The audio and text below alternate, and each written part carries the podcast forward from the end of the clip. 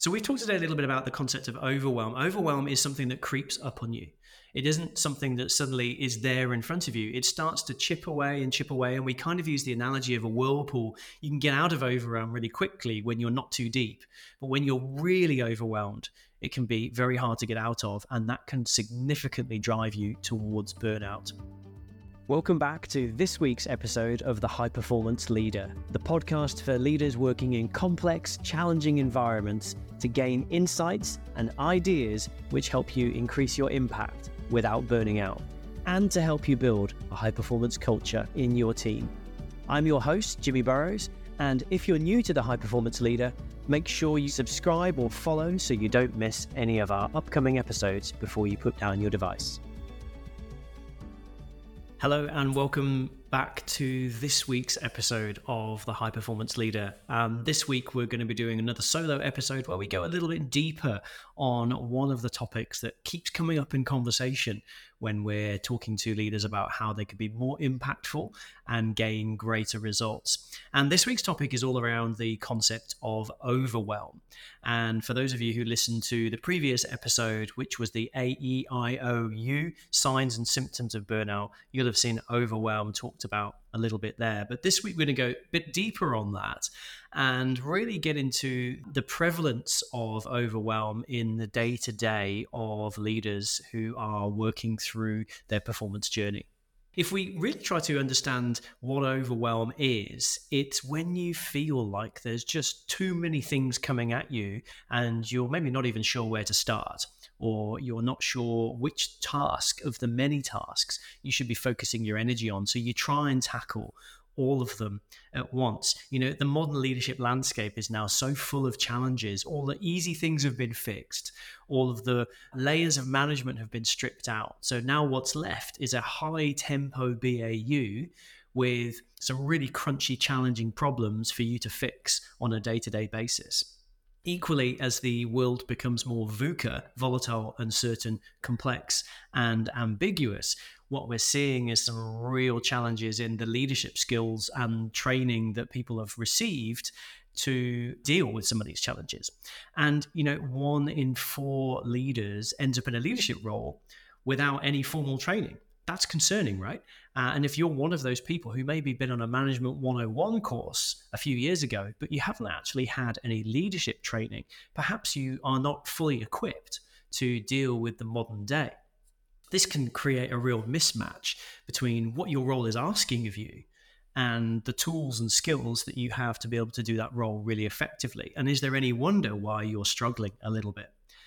This has been corroborated by some great research by Jack Folkman, who said that there's a 16 year gap on average between people's first leadership role and their first leadership training. So let's not confuse this with their first management role. This is their first leadership role and the first leadership training they get. And the first leadership role tends to be around the age of 26.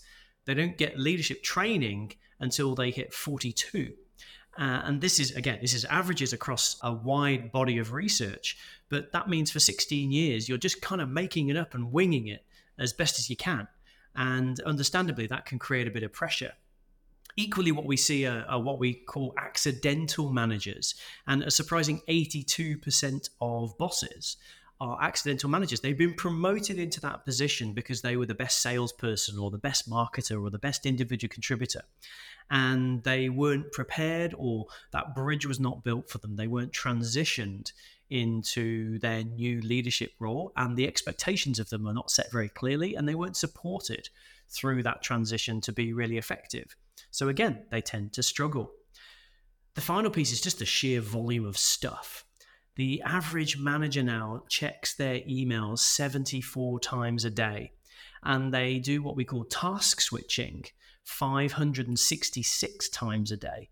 So, this is a phenomenal amount of supposed multitasking going on which is actually not multitasking. It's kind of like one of those old dual cassette players that you used to own, where you press play on one tape, then you press stop, and there's a little bit of thinking, and then you press play on the other one. And then you press stop and you press play on the first one again. That's actually what's happening. And the average person's doing that 566 times a day. Incredible amount of task switching. And each time we task switch, it uses a little bit of energy in our mind and it burns a little bit of the raw materials in our brains, which creates biological byproducts that from breakdown. And that causes us fatigue. And over time, if you're consistently doing that, we see less creativity, less ingenuity, less curiosity because we're just that hamster on the wheel trying to survive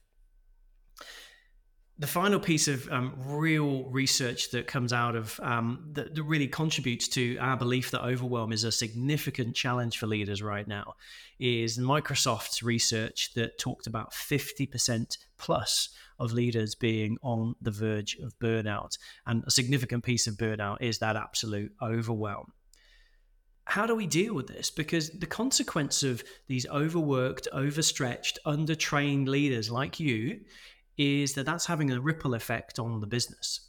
Not only is it starting to cause you problems, but perhaps you're not leading as effectively as you could. Perhaps you are making less quality decisions. And maybe it's starting to have a financial or an operational impact on the business around you. And I recall when I was a GM, I thought I was holding it all together. But as time went on and I got deeper and deeper into that spiral of burnout, I suddenly realized that I was just hanging on by the fingertips uh, or the fingernails, and I wasn't being the best version of me. And I was trying to be everywhere all at once when actually I should have been taking a step back and thinking about where I really should be and where I should be putting my effort.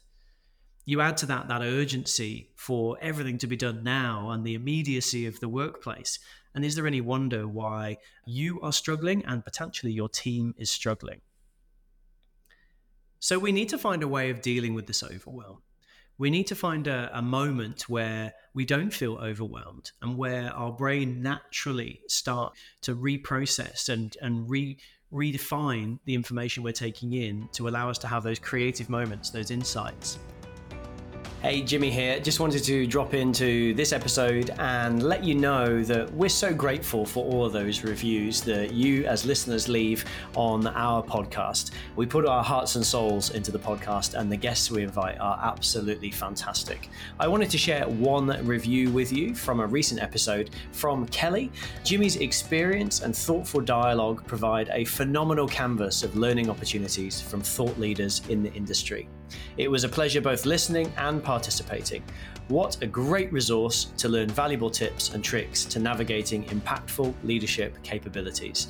So, not only are we thrilled to have incredible guests on the show, but we're also absolutely overjoyed that it's having a positive impact on our listeners like you on the Ways of Working podcast. Speak soon. In chapter five of my book, now available on Amazon, we talk about the concept of downtime and switching between what we call our task processing network, our executive function, and our default mode network, our daydreaming function. And it's when we're in the daydreaming function, actually, all the magic happens.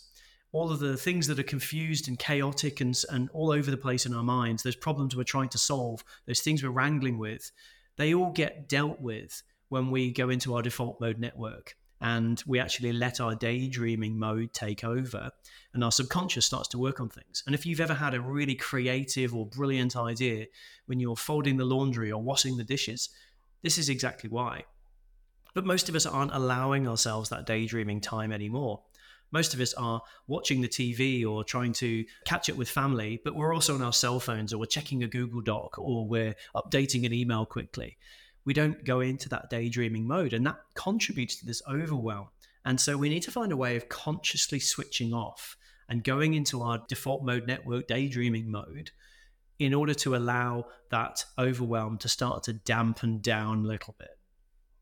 So, how do you actually do that? Well, first of all, you need to really be clear on what is the purpose of your role as a leader.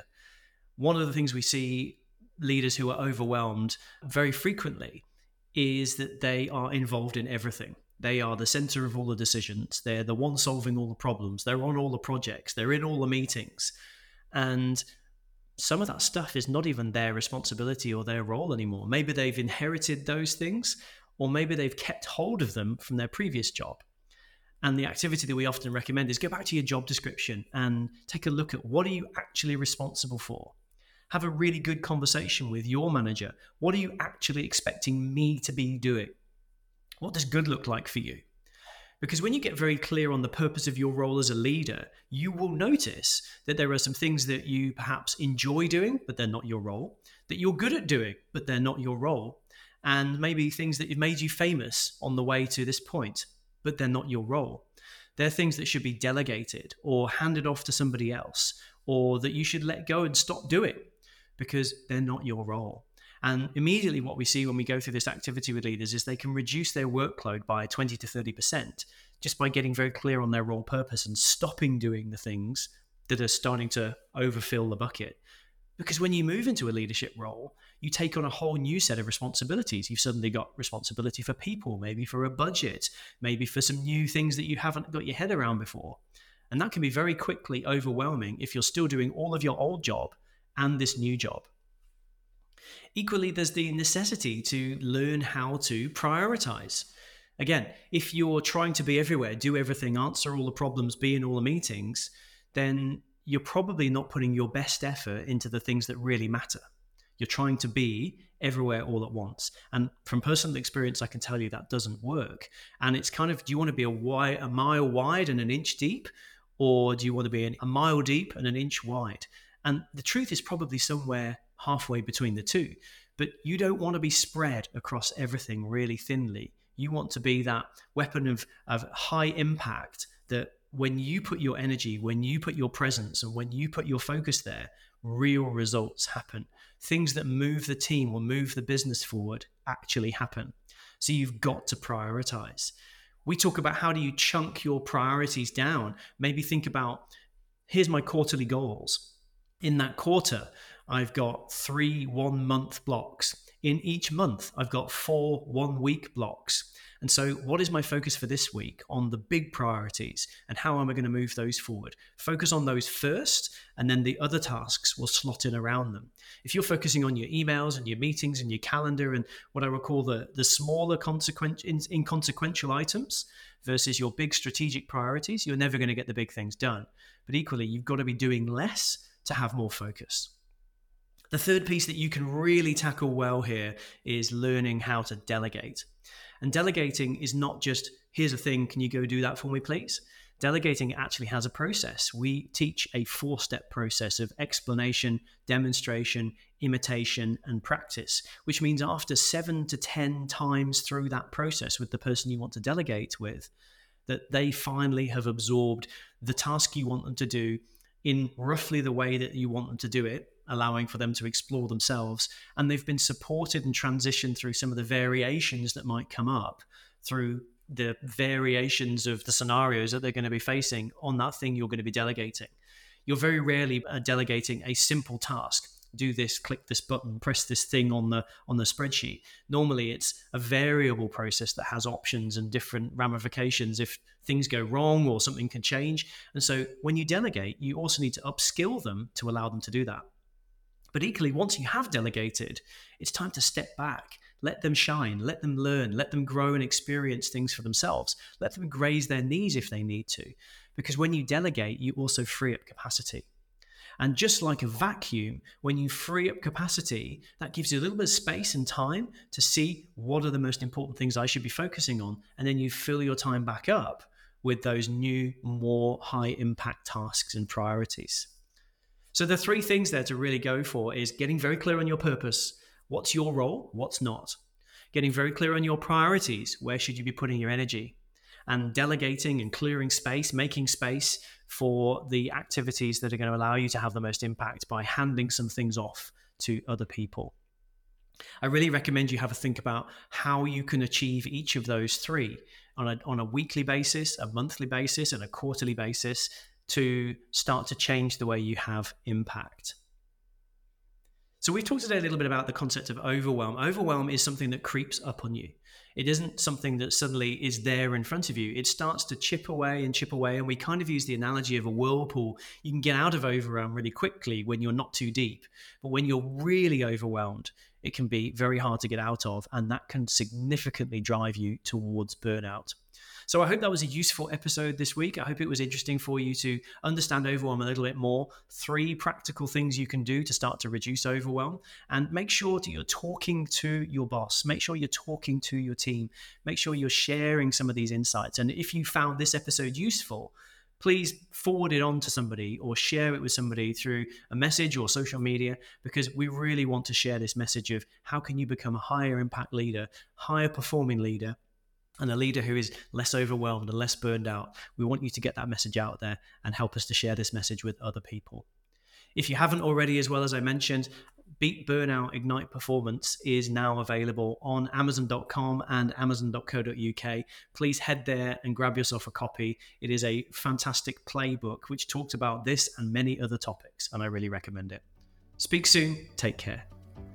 That's it for this week's episode of The High Performance Leader. If you enjoyed this episode, please drop a review on whichever platform you listened on. We really appreciate it, and it helps us to connect with new listeners.